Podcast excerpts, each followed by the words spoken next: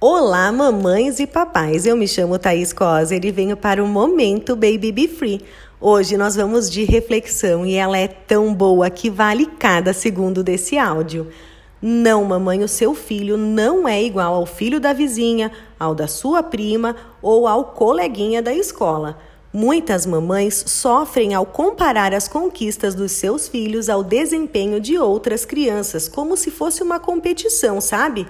Calma lá, tá? A convivência com outras crianças deve ser saudável para elas próprias e para os pais.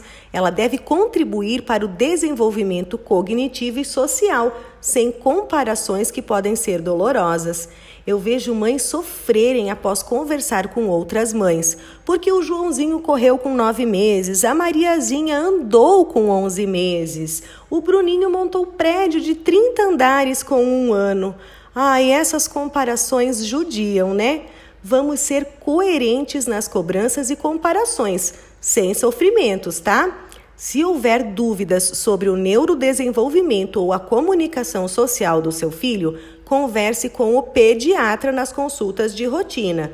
Se você notou algo muito diferente do normal, converse com um profissional e não com os leigos. Assim você evitará situações e sentimentos desconfortáveis. Cada criança é única, mas os marcos do desenvolvimento motor, social e cognitivo devem ser respeitados sim.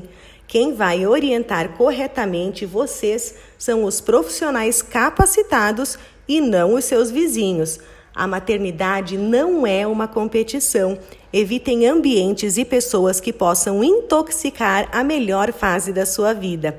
Se necessário, procurem o profissional de sua confiança.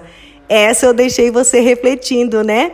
E era a minha intenção. Compartilha tá, essa informação de valor com as mamães que você conhece e aproveita para nos seguir nas redes sociais babybefree.oficial. Te espero lá. Um beijo!